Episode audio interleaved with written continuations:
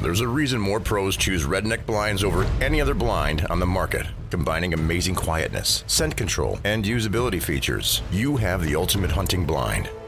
Give them a call or check them out online at redneckblinds.com. Dakota Silence, we're embracing better.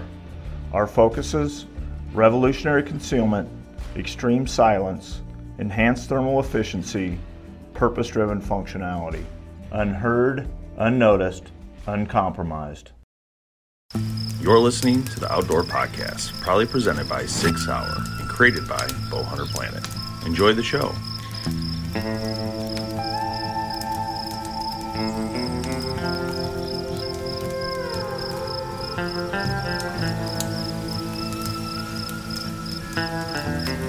Hey guys, and welcome to the Outdoor Podcast. It's me, Dave Thomas, alone tonight, but I do have my fr- good friend Alex Robinson from Outdoor Life joining me tonight. So we're going to talk to him in just a minute. Uh, but before we do, I just want to say special thanks to all the supporters who support the show. I want to thank you guys for listening to the show and watching it on Carbon TV. Uh, it's very important that you guys do so and continue to love the show. And today I'm really excited about this interview because uh, we get to talk to someone in the industry that's doing a larger industry, uh, meaning like all of outdoor stuff. And also on top of that, covering important events um, news and information that has to do with the great sport of out the outdoors in general. Uh, but hunting, fishing, hiking, all that great stuff uh, can be covered in this, as, as well as um, you know politics with things going on and, that's happening right now with the schools and archery and taking funding away. Important topics that people just got to understand what's going on and, and see. So um, let me switch my camera and and uh, we'll get this going here. So uh, Alex, how's it going, man? Thank you for joining. I appreciate this. It's going great. Yeah. Thanks for having me. Awesome. So um I guess let's start with just kind of telling the story of you and uh in in outdoor life. Like how did you end up there and I guess uh you know uh, what do you do there too as well? Sure. Yeah. So I am the editor in chief of Outdoor Life. Um and you know if if you're not familiar with that, it's uh uh, Outdoor Life is celebrating its 125th anniversary this year. Um, wow. So, you know, it's been around for a long time. Um, obviously, started as a print publication uh, based in Denver, Colorado, and has over the years has evolved. And um, you know, now we're a fully digital publication. Um, so we still cover all the things that we we used to cover back in the day. So yeah, you kind of hit the nail on the head. Hunting and firearms and conservation are kind of our core competency. Um, but we also cover fishing and backpacking and hiking, survival, um, you know, just kind of general outdoor news. Um, and my job as editor in chief is to um, just kind of oversee all that coverage. Um, I have a bunch of great writers and editors uh, working for me and uh, working for the title and they're all you know have their own stories that they're publishing um, got a bunch of awesome freelancers out there uh, contributing stuff. Um, so i try to not get in the way too much and just make sure that everybody is able to uh, you know uh, do their job and, and, get get what they need to uh, to work on their stories. Um, so yeah, yeah, that's the scoop. I've been there. Uh, I started working at Outdoor Life um, basically as a college kid. I was an intern. Um, my job was to one of my early jobs was to read the reader letters, which at the time were still mailed in like handwritten letters mailed into the office. Uh, at the time, we had an office in New York City, and as an intern, one of my jobs was just to read the reader letters and to give important ones to the editor in chief at the time. And uh, you know that was uh, back in around 2008 and since then i've been working for outdoor life and have kind of worked my way up the ranks. And uh, now i'm the editor in chief getting the reader letters sent to me. It also comes with the stress too let's not forget that part. Yeah yeah exactly. the pressure yeah, getting things uh, done. About how many would you say it, as a random number though but how many about how many writers do you guys have on a given you know week i guess um, in a given week, um, you know, maybe five to ten writers. Um, there, there's there's a smaller pool of folks who write for us on a very regular basis. Um, you know, if you're familiar with outdoor life, you probably recognize names like John Snow, Tyler Freel, Andrew McKean, um, Katie Hill, and Dac Collins. They write a ton of news stuff. Um, but then we have all kinds of folks write for us throughout the year. Um, you know, and that's kind of in outdoor life's history too. You know, we've had uh, Ernest Hemingway write stories for wow. Outdoor Life and Teddy Roosevelt. Um, you know, we've done features on Babe Ruth and Amelia Earhart.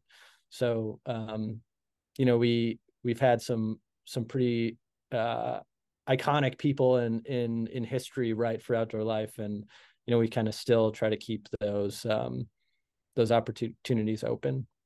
That's really cool. Yeah, I yeah I think it's interesting because it's it's one of those things where I love the idea, and this is one of the reasons we, we, used to. I mean, our show used to be called the Bowhunter Planet Podcast, and we loved it. You know, there was everything about it was great, but there comes a point where you can't really talk about bow hunting anymore, right? You're like, I don't know what else to talk about. We we really, and so one of the the big things for us this year was to change our show to the Outdoor Podcast and bring in other topics as well. Uh, speaking of like camping and just different things that were outdoor related that we all do around here as well anyway. So we're like man it'd be cool just to like talk general stuff whether it's guns or shooting or whatever right?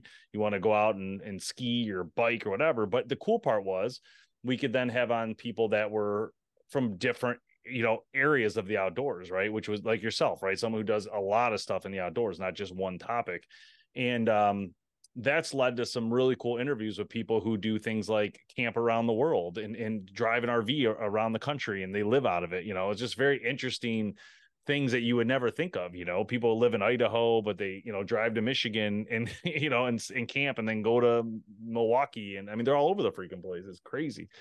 But uh, of those things, you know, what what would you say is your largest so outdoor life's got this name that's very synonymous with just you know general outdoors. So what would you say the most readers are would they be like hunting or fishing or biking? I guess what would be your largest reader you know subscription that you you know uh, what area i guess is the largest? Yeah definitely hunting and firearms coverage. You know those two is where most of our readership comes from and those are kind of our most kind of historic areas of coverage. Um, you know, we de- dedicate a lot of time to uh, reviewing and evaluating guns, uh, bows, crossbows, you know, all those kind of um, marquee items that are important to hunters. And that's something that like we really pride ourselves on just as a staff. Um, so that has that's kind of where our core readership comes from. Um, but then we get i mean we kind of get folks from all over the all over the spectrum of outdoor interests you know like we write about uh hunting pythons in florida and uh you don't have to be a hunter to like be interested in that you know? Um you could just be like a, a regular person who really has no interest in the outdoors even and kind of see that through social media um, you know, or maybe um, Apple News or something. You see one of our stories, and and that's how you find Outdoor Life. Um, so, like in the past, when when we were strictly a magazine, like we had a very core readership, right? It was just the folks who were subscribing to our publication, and we had a very kind of narrow idea of who that person was and what kind of content they wanted. Now we've really opened it up a lot more, just like you guys have. Um, and realize there there's a lot of people interested in the stuff that we do and they they're not all necessarily just hardcore hunters. So we have to we have to talk to those folks as well. And um you know kind of the like my interest personal interest is hunting and that's the case for most of the staff. That's what we do. So that's always going to kind of be the heartbeat of our coverage. But uh, just like you mentioned, we all like to camp and hike, and we've got some really serious downhill skiers on staff and trail runners, and all that stuff is good too. Um, but hunting first. Yeah, that's cool. I was noticing uh, while you're talking, I was kind of scrolling through some of the bow hunting section. Obviously, I know a lot about bow hunting, and uh, this area, it's funny. You you did an article that says hunting bows keep getting more expensive. Our flagship bows worth it. The funny part about this is I I was just in the other room filming the Xpedition XLite for 1950 and $2,000 for the 33. So I thought it was interesting that I saw this when I was actually just filming that bow and I was thinking about it. I was like, this is in the video I talk about, like, this is the most expensive compound bow in the world. And, you know, is it worth it? Is it not? It's really up to the user at this point because it's a different material. You know, I can't sell you aluminum, I can't sell you magnite, I can't sell you carbon. It's all about what you can afford and what you're willing to buy. And I think people don't, some people, they, you know, people are set in their ways, I guess. And so I think they kind of lose sight of the fact that some people just have a lot of money and they don't care. Like they, they have a lot of money. Right. Like look at crossbows.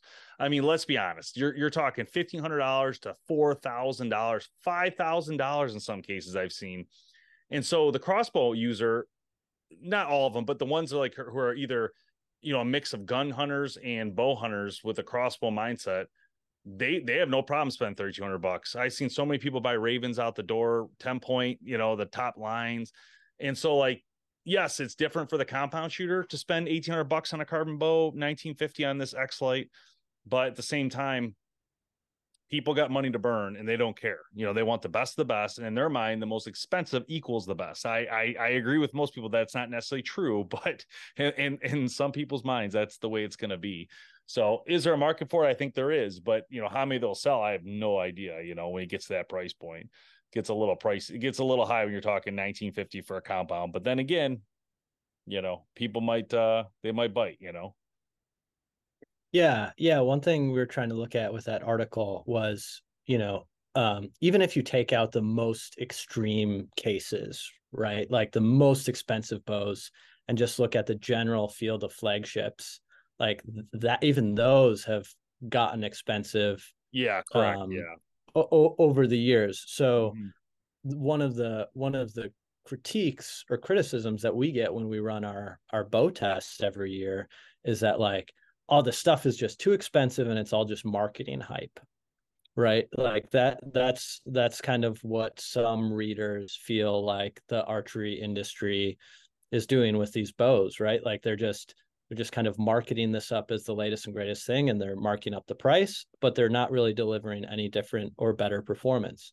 So one of the things we looked at was well we shoot all of the bows um, extensively uh, um, you know a panel of shooters. We all shoot groups um, 50 yard groups for days and days on end and all those groups get averaged down.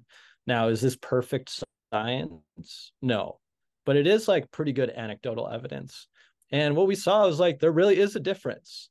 Like it is easier to shoot, like generally speaking, it's easier to shoot the flagship bows more accurately than the budget bows.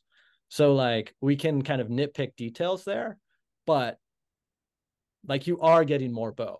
It's not just marketing hype. Like these more expensive bows are bringing real uh, performance advantages to your point, it's just like if that advantage is worth it to you or not. For many yeah. people, it's not. They can get by with a eight hundred dollar bow, no problem, and shoot deer and have a great hunting season. Other folks like they want every possible accuracy advantage they they could possibly get, and those folks are going to gravitate toward the most expensive bow, um, and they're going to get that. Like it's yeah. it's not just marketing hype. I think uh, there's a couple of factors in there. Obviously, you have number one, you have inflation. You're going to have costs go up gen- generically. You can't change that. It's not the manufacturer's fault. Number two, they got to make money. So there's got to be a profit or they're out of business. So, of course, it's going to keep going up. And it's not that they're trying to do that. I don't think that's their intention. I think it's just like Xpedition's a great example of this. So you have a 1950 bow, $1,950, 2000 if you get the 33, but they also sell an 1199. They also sell a 799. They also sell 499. So, I mean, realistically, right. they're still offering people something in the middle if they can't afford uh, that. They're not just saying, hey, it's two grand or nothing. See you later. Right. I mean, they are trying to give people the yeah. option that they can afford. Uh, but here's the thing I've been telling people, and I, I really do think this is pretty true is that it depends the type of hunter you are. Now, of course, Eh, when I talk, I'm talking about just the hunting here. There's obviously the whole idea of like, you know, performance technology. But if you're a hunter who hunts in the Midwest, like I am, so I live in Michigan, where generally we are weekend warriors, we are 20 yard pop shots, from tree stands. This is stuff that the reason bear archery is so popular and crushes it in the marketplace is because we can buy their $400 bow and kill deer all day with it. We're not shooting past 30, 40 yards is like long for Michigan. Like we're always tree stand. Yeah. So Michigan, Ohio, Pennsylvania, parts of Wisconsin, the Midwest region can get away with uh, those type of bows. Do they? I mean, those guys obviously shoot Mathews, all this stuff. I get it, but I'm just saying, like, we can get away with that no problem. Distance is not an issue because we're not doing it now. If I'm out west and I my friends over Montana Black Gold, Spot Hogg, all these guys out west who are shooting 60 yard minimum shots, then yeah, you're going to want tight tolerances on your bow. You're going to want the best of the best technology. I understand because that that little bit of difference, that distance can make a difference. And you just said it with the 50 yard testing that it was different. You guys did find it to be a little different. Now imagine these guys are shooting 50 and up all the time, right? So of course they're going to want the most precise bow they can get and that they those people are willing to pay that no doubt about it the western hunter will do it. That's why prime has done so well. They have really good tolerances and the western hunter loves their bows. You know care less about the price. Uh elite i mean they're all doing something at that level that can compete in my opinion. Hoyt it doesn't matter. The the two that stand out to Oh, me yeah. the most the two that stand out to me the most right now and i'm not saying this because of any payments or anything like that i'm not sponsored by any of these two companies but would be bowtech because of the deadlock cam system technology and elite because of their technology that allows them to move i think it's like Yeah. T, trs or something like that but allows them to move it over so the point is it takes out the whole idea of shimming and it is a huge deal for the pro shop Yeah. not for the consumer but the pro shop and the pro shop benefits from people buying a bowtech and going there because they literally make a couple twists and they're done with the tuning it's simple you yeah. know? That's the the bow that I'm shooting this year is the Elite Era, and it is Mm, very expensive, but uh, it's amazing. You know, great And I, I think the, the other thing that the other thing that goes into this too is like um there's there's a difference between like what you need and what you might want. Like if you're if you're just like I just need a good old hunting bow to kill deer, then yeah, great. 400 500 dollar bows like some of the packages out there um, that come set up like you can hunt deer you know with that bow for years and never have a problem and shoot plenty accurately and and it's great. But if you're like really um if you're really obsessed with archery and you're going to be shooting all the time like just the shooting experience of these higher end bows like even take hunting aside like say you're shooting you know shooting seriously every day you're going to have a much more uh, enjoyable and kind of successful archery experience with these high end bows because as you uh, perform better, like that bow can rise with you, you know, like you can kind of like rise to the accuracy of your bow. Like most of us, myself included, are not good enough shooters to squeeze all of the accuracy possible out of these bows. But as you get there, like that is available for you in these higher end bows. Um, and like anyone who really shoots a ton, I think will say the same thing. Yeah, no, that makes sense to me. I think that people who put a lot into it are going to want the better product for sure. I think that, I mean, it even comes as down to like, that's we're just talking about bows here. We're not even talking about accessories. You know, when you say want, and need, and all that. So that's why I think it's funny. Actually, I'm working on a Right. video right now. It's called the King, the King, and it's actually the Whisker Biscuit because to be honest, it's it does the job. Like people, they always make Yeah, fun of me. why not?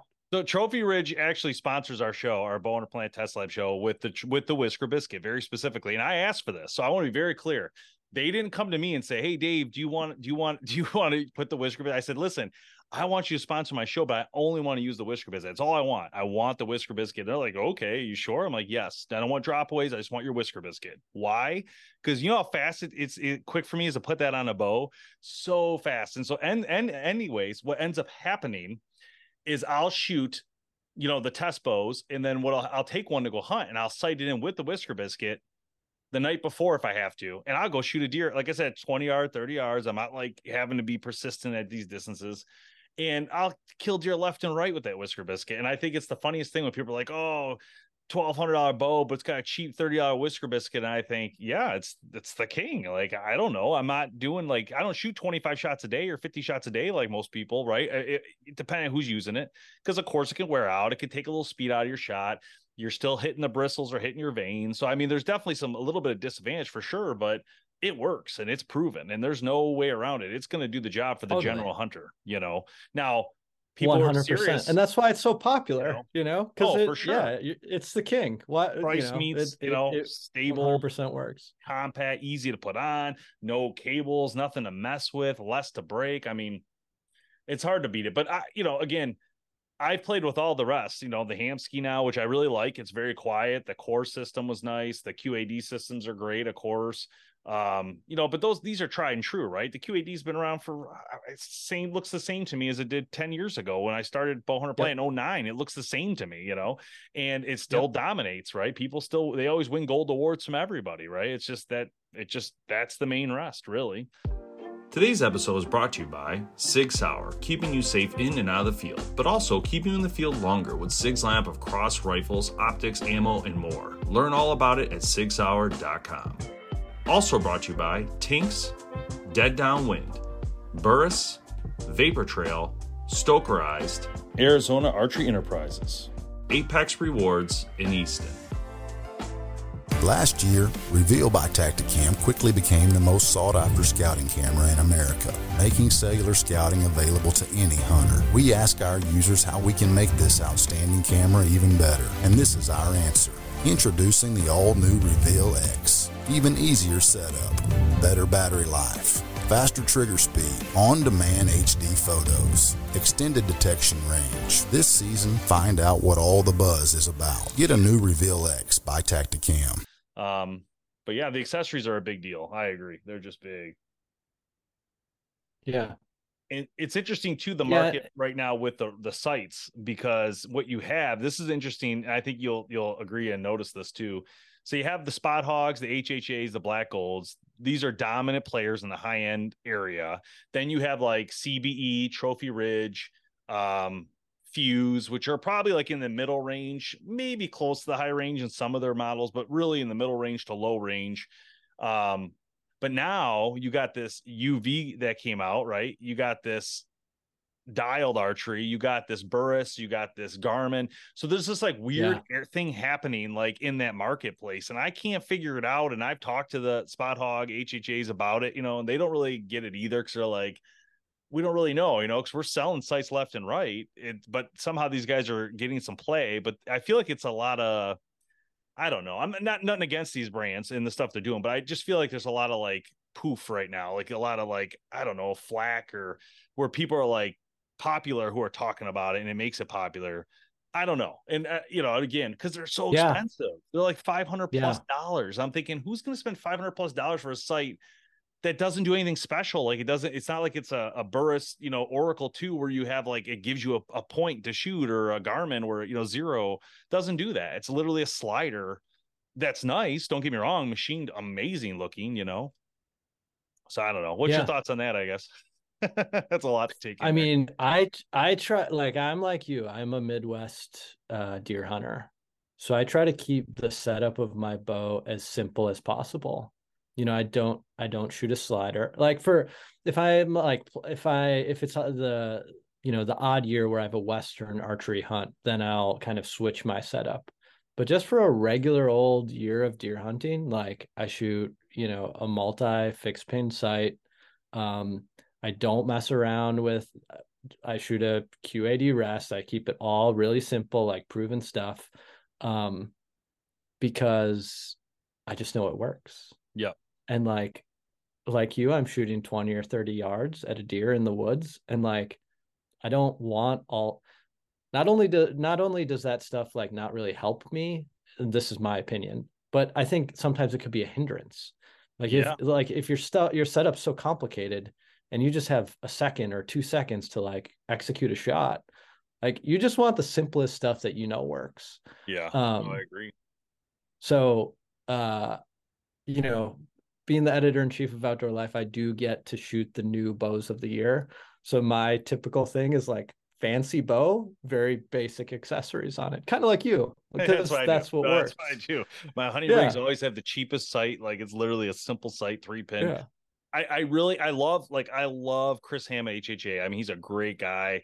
We always chat. I you I've used this product in the field for sure. It's great product, but it's not necessarily for me in the sense that I don't want to mess with the optimizer system. Like I don't want to mess with that. I've used it and it's it's amazing. But the problem I have is like I ranged a deer this one time. This is an, an interesting experience. I ranged a deer at 40 45 yards. I set it to 45. I drew back. It kicked out like three yards and I fired and I almost missed it. It like was going to go low. Mm, So this is where I was like, I don't got time to do that. You know what I mean? Like because I took a second to call those two seconds to move it, I could have took that shot at 45 and been done.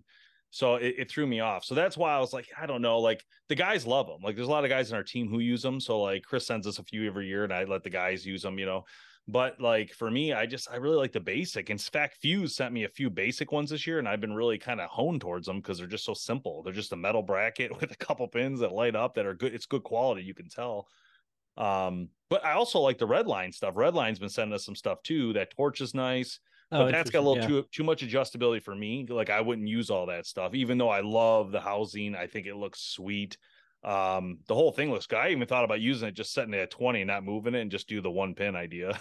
you aim a little high. yeah. Yeah. Yeah. Like the yeah, old days. yeah. I mean, and there's nothing, you know, there's nothing wrong with that either. Like that's that's the thing. That's the thing that like I think we need to kind of chill on in the archery world is like as long as your system allows you to shoot to make a hunting shot ethically, no matter what that hunting shot is, whether it's 10 yards or 75 yards, as long as your system and your like training allows you to make that shot ethically, then like we should like not be so critical of each other's like setups, right? Like there's nothing wrong with shooting a cheap bow or shooting a really expensive bow or shooting an expensive bow with a cheap rest. Like it's all good if that's what works for you. But like you should have like I do believe that you should have some real thought into your gear if you're if you're a hunter. Like you should have a real kind of philosophy and you should you know kind of push push yourself to find the gear that works best for you. And that may be cheap. Like it doesn't have to be expensive, but you should you know you should experiment and you should look around if what you're doing is really the best for your um for your hunting scenario because ultimately like it is life or death situation for the deer so we got to like do our very best to shoot these things well Yeah. um and there's a lot of good gear out there to, there's a lot to choose from you know there's a lot of good gear out there that will get the job done So jumping to you know sticking on this a little bit, but jumping kind of to topics in the industry. Um, are you guys? What's your? Are you guys doing stuff on crossbow stuff as well, or just compound? oh yeah yeah yeah we cover crossbows a lot. It's a huge i mean it's a, you know anyone knows it's Yeah. a huge area of huge area of interest um you know in a lot of states that have you know crossbow hunting seasons in the archery season. There are more crossbow kills now um in many places by far than archery you know traditional bow hunting or compound bow kills. So like you can't you kind of can't deny that popularity um and it's also like a pretty interesting it's just a pretty interesting market of crossbows out there um uh, do you guys cover do you guys cover crossbows as well or yeah, you just more yeah. I, I brought it up because I, you know, we take a lot of crap too. A lot of a lot of the diehards are always giving us crap about it. But the funny part is they don't really understand that our team is kind of broken up into like four compound shooters and four crossbow shooters. We're we're actually broken up by like areas. So like people Yeah. like Tim, Tim, if he would have been here, Tim's a diehard. He doesn't shoot a compound or traditionally only shoots crossbow. That's it. And so he he has a lot of good things to talk about when it comes to crossbows. Because I shoot both. It just depends on what I how I feel. One day I go out, I'm kind of tired, and I'm like, I'm just taking my crossbow. You know, it just depends how I'm feeling, really. Um, if it's raining or nasty, I'll usually take my crossbow. But lately, I've been taking my compound more, just because I I have this vendetta. I want to I want to I have something in me that just really wants to use it in like harder situations.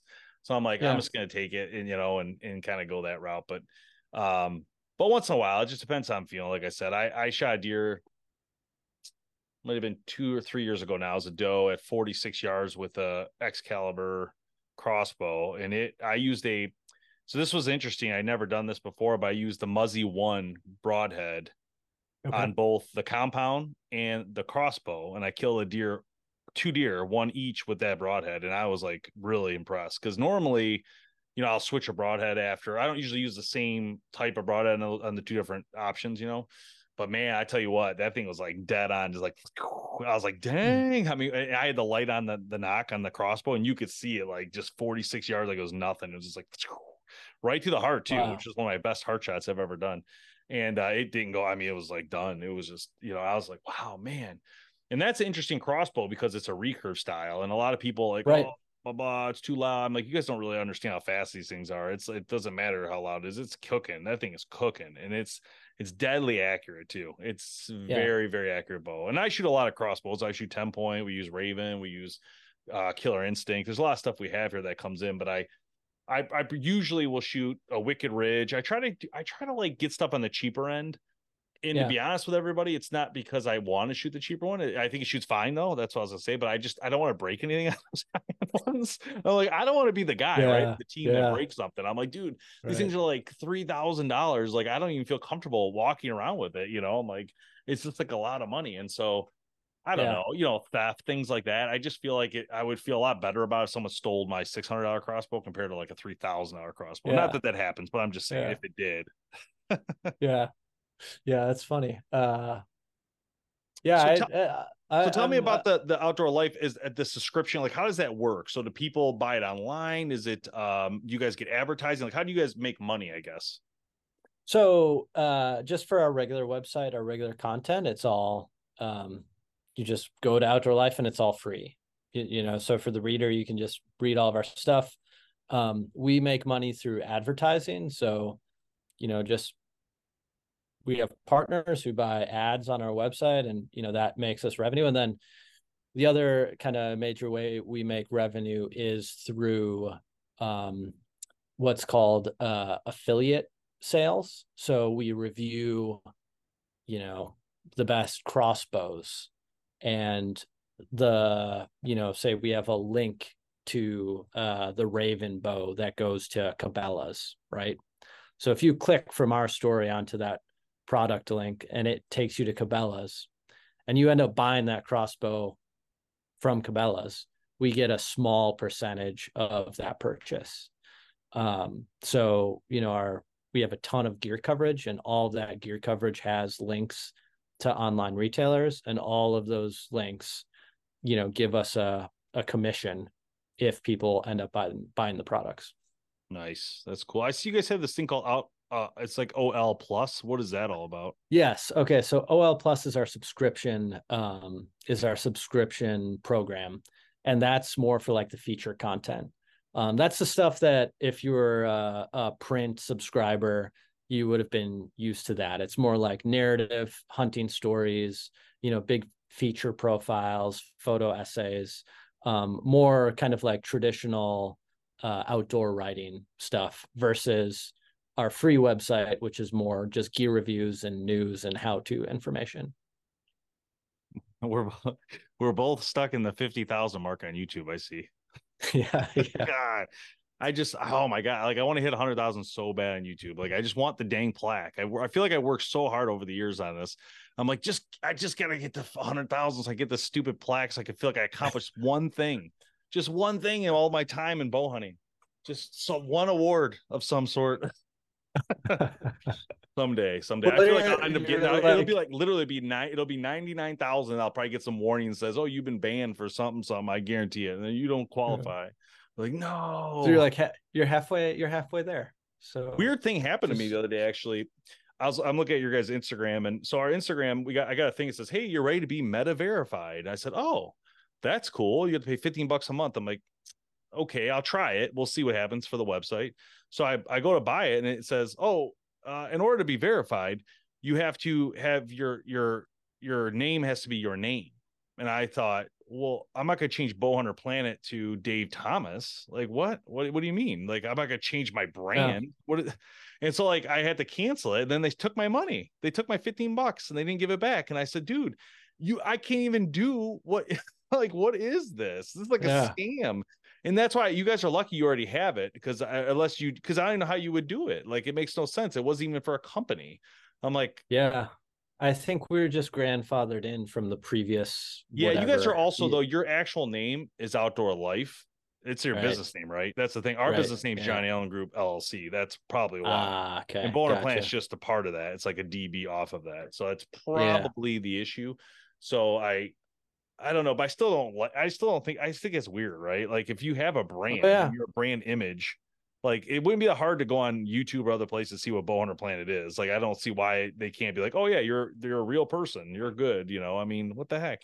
So weird. Yeah, there's um there's a lot of kind of shady stuff going on on Instagram it's these really days. Weird. It's it's yeah, it's hard to pin down kind of where any of that's going. So yeah. So I, speaking of that, sure. speaking of that, let's get into uh, a little conservation talk and politics because obviously, you know, I asked you before we started about this because I, I wanted to make sure you guys were okay talking about a little bit, but this whole initiative to take away archery programs from schools and and really take away it wasn't even just that. There's other stuff in there I was reading about taking away like hiking trails to, for people on national forests and stuff like that. I go, what's your take on all this? Like, what do you, what are you guys thinking over there? And, and, and how are you guys working on this through articles or anything, I guess? Yeah. Uh, well, it's interesting, you know, um, the, uh, so there's a couple things going on here. The, the, um, the archery in schools issue um,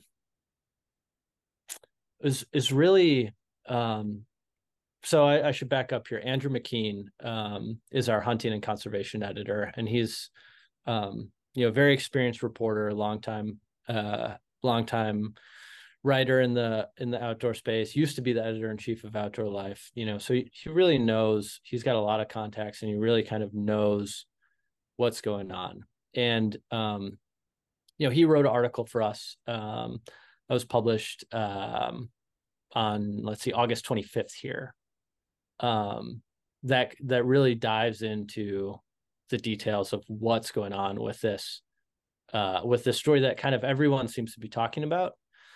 Um, and and the deal is this: there was this um, there's this legislation passed in 2022 um, which is called the Bipartisan Safer Communities Act, right? So all this legislation always has these very like vague, kind of un, unclear names, right?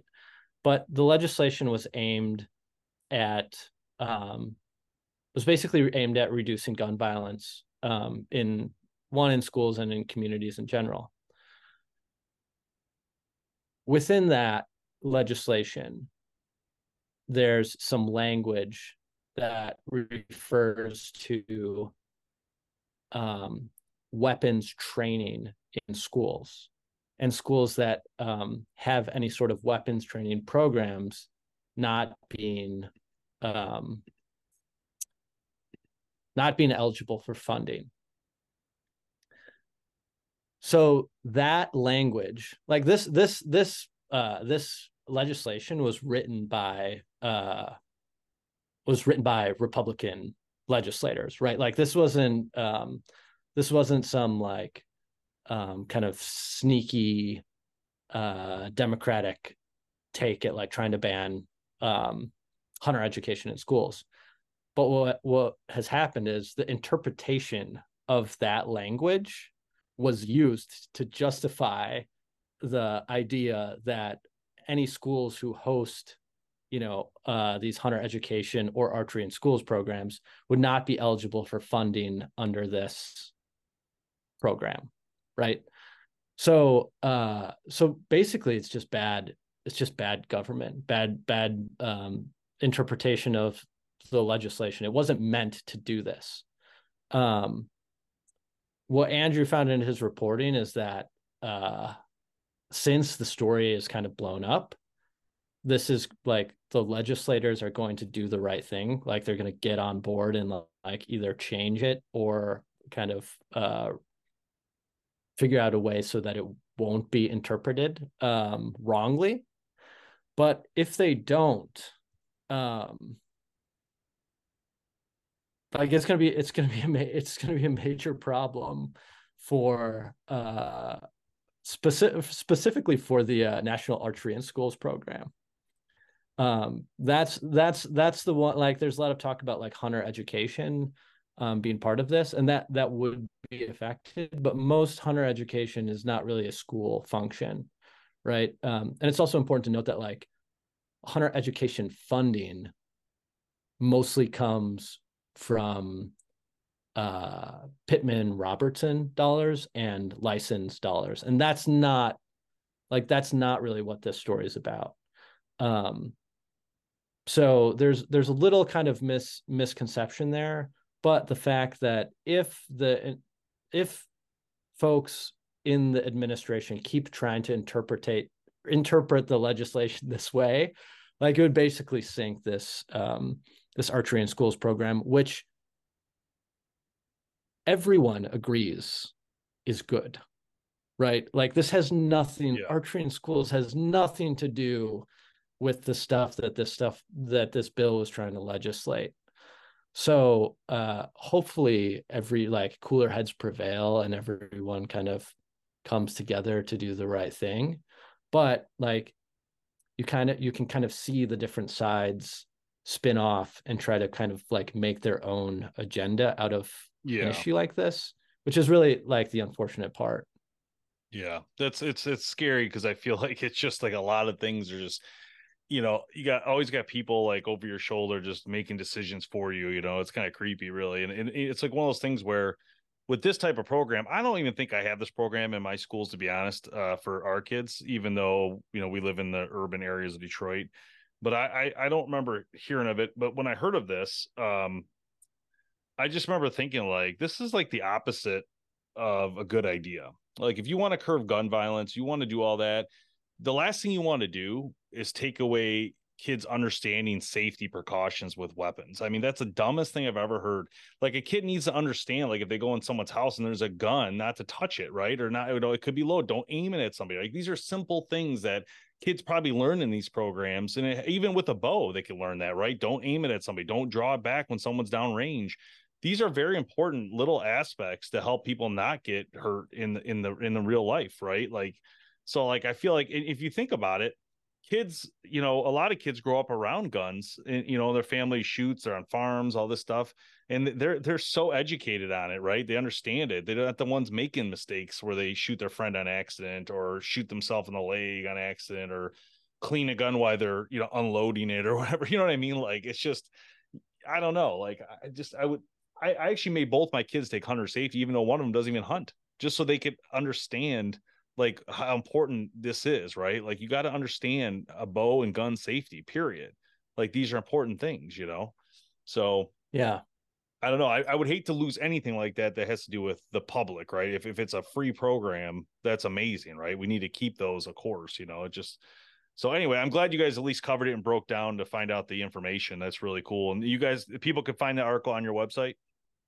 Yeah, that's right. You can find it on the website. It is called titled How the Biden Administration Defunds Hunter Education Non-Story Became a Massive Story.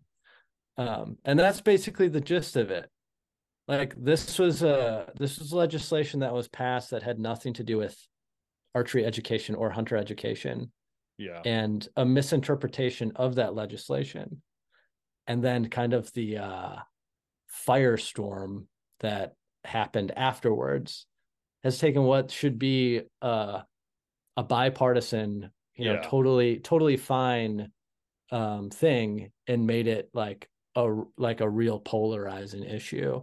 And like I can see why um I can I can definitely see why uh it is that way because just like um you know either side either side is kind of like so um ready to react these days.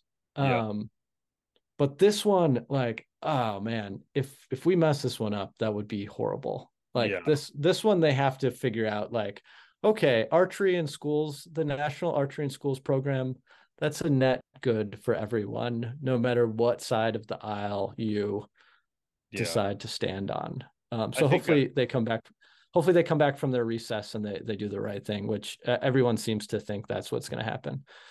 Yeah, I think with the outdoor stuff, I, I think it's I think it's safe to say that I, I, don't even know if sometimes they realize how many people are actually outdoor enthusiasts you know like i think Right. it's a lot larger than they even realize you know i mean there's just each of these years and i'm not talking about just hunting i'm talking about just outdoor in general recreation doing stuff outside like people there's a huge amount of i mean that's where people that's our that's our space right that's our that's our home to us where we go out there and relax and be one with nature. I mean it's just that's an important aspect to even get through your normal life to have that place right where you go and, i can't imagine taking that away from kids early on where they might not ever have that thought you know? And this this actually reminds me some other stuff that's kind of annoying to me and i i run into this. You guys have probably covered some of these topics over the years but um you know i i really have a hard time with um hunters fighting hunters for things and it's it's really annoying to me because i feel like we get like lost in the space that we're we're challenged to shoot this deer but we all have to do it the same way and I, and I, it really bothers me because like everybody feels like not everybody but people some people feel like oh if i gotta chase this buck with a traditional bow, you need to be using traditional bow too. So I'm going to help, you know, tell my DNR guy to make compound bows illegal in our state, or you know, whether it's crossbow or uh, Burris range finding scopes and sights, and uh, you know, Excalibur's twin strike, where they New Jersey banned one of the. Oh, you can't shoot a crossbow with two bolts in it. Okay, why not? What's the difference? What's there's a double barrel shotgun? What's the difference between that? So like, it, I'm just saying, like, I feel like when something new comes instead of like praise companies for like hey i'm glad you're actually trying to be technology advanced and going towards a different direction trying to do more but instead here we are like slapping them on the wrist and saying you can't do this. We're going to ban you instantly without even knowing if there's a problem. The airbow another great example Crosman went out of their way to come up with this cool idea and then everybody just slaps it down. Oh not legal. Can't use this state. Blah blah blah. It's not a bow. Blah blah blah. Who cares? Uh, all i'm saying is like why does it matter what people use to go get the animal? Like, I understand you want to keep your archery season archery and all that, but I don't know. I guess what's your take on some of those topics? Like, are they even the trail camera one, right? Oh, you can't use trail cameras no more. I mean, it's like you're going backwards. It's like, what are we going from, you know, new technology back to 1800? It makes no sense. Yeah. Man, I, I don't. Yeah. I know There's there's, a lot so in there. There's so many. There's so many different. um There's so many different ways to look at it. I think first, first and foremost, whenever you discuss stuff like this, you have to consider the the conservation impact. So, like, is this technology going to be detrimental to our our deer herd? And if the answer is yes, then we should probably we should probably figure out how to regulate it. If the answer is no, then all right, then let's have an ethical discussion about like, can we use this? What seasons? Whatever. Um, I think in most places we have more than enough deer. In fact, we have too many. So like, I think in most most states in like kind of the core of whitetail country, uh, we can kind of check that box just off the bat. You know, like most states are kind of trying to get a control of their whitetail herds. I think it's probably different in a lot of Western states, uh, in like with mule deer herds and elk and some of the antelopes, um, you know, issues that they had with like massive winter kill and just like the problems they're having with like Western big game species. Um, so all this stuff, I, and I bring that up to say like all this stuff changes wherever you change like location right? Or change the scenario. So like i don't know in michigan or here in minnesota or wisconsin where there's like areas where we're trying to reduce the deer herd then like more advanced technology that makes hunting easier or makes hunters more effective at killing deer like that's not a bad thing from a conservation standpoint right? So so that's one point. The other one is like we probably have to set a limit somewhere, right? Like, I don't want, I'm not a old, like, I'm not like an old, uh, I'm not like an old school guy. I don't shoot a trad bow. Like, I'm, I'm open to the idea of people hunting however they want. But like, I don't want, I don't know why I feel this way, but I don't want people hunting with like a drone. Like that's that's like a bridge too far to me. Like that I think takes away the well actually I do know why I, I feel this way. I feel like that takes away the like fair chase principles that we're supposed to be following as hunters. I would agree. Where, Yep. where it get where it gets tricky is like, all right, well, which technology allows fair chase and which doesn't? Yeah, and that's fair. that's Yep. that's where you get into all these like are, are like debates and arguments. Um Yeah. like if someone wants to hunt with an airbow, like to me that's fine. Like I don't see any like it's kind of a to me it's kind of like a silly thing to choose, but like okay, I would agree. cool. If it makes you happy, like cool. And if you can kill a deer ethically with it, Keep in mind, it's only 400 Cool. feet per second, so it's the same speed as a crossbow. yeah, So really, you're not giving yourself an advantage. Not like we're talking a gun here. right. So I, I guess with the tools, I guess when it comes to tools specifically, I just Yeah. find it interesting because I feel like, okay, you got a rifle. That's probably the max amount you're going to get. Most accuracy, most power, most distance. Then Yep, you go down to like for a sure. three, 350, a 450, a shotgun, a pistol, maybe not a pistol, but like then then you get into crossbows and air bows and bows and but I, I don't understand the, the the tool doesn't really matter to me necessarily because if I really want the most advanced, I just get a rifle, which is way better than all these things and a lot easier to use. In my opinion, if you learn how to use it, you know, and and I don't know. So that's one like the the the, the twin strike blew my mind that a state actually banned using a crossbow two bolts because I thought, why would that even matter? Because as long as I still follow the regular rules, I don't understand why it would even. It has two triggers, it's not one. It shoots two, right? I can understand if it shoots two, but then again, it's one shot, and I let's say I hit the deer a little bit back, but I it's a kill shot, and he runs ten yards and stops. I can shoot it again. Like, Yeah. why not? It's more ethical to to put two into it than one. So these are just things that I think is like, why would they jump to that conclusion to ban it so fast? I mean, literally, it was the very next season they put a, a little thing in there says you cannot use this, this, and I'm thinking no other state did that to my knowledge, but maybe I'm wrong. Yeah. And I just remember thinking, like, who does that? Like, why would you do that? Like, just let it run a couple years, see what happens. No one's. I don't even think that many Yeah. people are buying them anyway. So, like, Right. uh, why why would that even so i just i don't know those things bother me a lot i in you know i just i feel like i understand the trail cam situation where they're getting with it all i'm suggesting is if if it's not if it doesn't feel like fair chase with a mobile type trail camera would it then be okay to like use a trail cam without the mobile capability just a thought. Like does Right. it really mean you have to take out all trail cameras or should we just say look you know we can't we we're not really getting fair chase if you guys have on your phone there's less population like you're saying so you're not getting that fair chase. So maybe if you use a trail cam that's cool but you can't use this capability. So if we find your trail cam and it has a wi-fi system you're in trouble like you're in actual trouble you know i don't know. Just a thought just throwing it out there I mean, I use mobile trail cameras. so do I, but I'm in Michigan. No one cares here. But out west, I understand. Like there's probably Yeah, less right. animals. I, I don't know, you know, when it comes to those specific things. But yeah yeah i yeah it gets so um it gets so uh specific down to a scenario where it's like i think the thing that people are trying to like reg- regulate against is like the idea that you get a picture and then you go out and you kill that animal instantly, yeah, instantly yeah. right Which I don't do that here, so I don't know why. I guess if that's something they do there, I, I understand. I get it. I understand that it seems it, it seems a very unlikely scenario to me Yeah, I can't drive Person- four hours to go shoot a deer. It's still in the same spot. It ain't gonna happen. personally even my hunting property is 40 minutes away and even Yeah. that like you're it's not to happen Yeah, um but it could. I guess it could they- technically. you could sit in a were- car and wait, right? Like maybe that's what they're.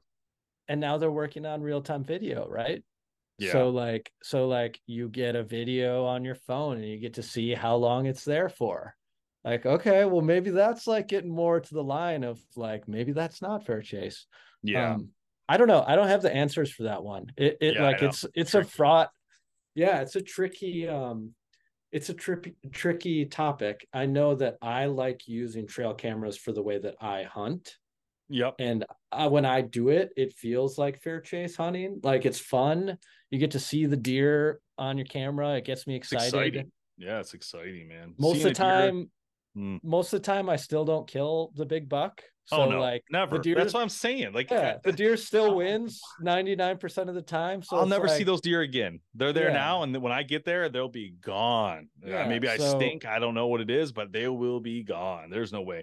Alex, thanks for being on the show, man. I appreciate. I do have to run. We're running out of time, but I want to have you back on because honestly, there's a lot more topics I didn't even get to talk about with you. And, and next time we'll do a two hour session. Hey, so I we more appreciate time. it, man. Yeah, thanks for having me on. It was it was So- fun talking to you.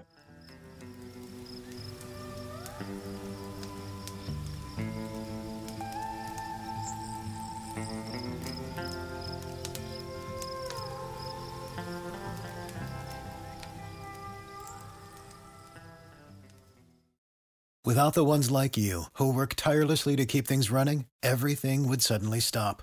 Hospitals, factories, schools, and power plants, they all depend on you. No matter the weather, emergency, or time of day, you're the ones who get it done. At Grainger, we're here for you with professional grade industrial supplies. Count on real time product availability and fast delivery. Call clickgrainger.com or just stop by. Grainger for the ones who get it done.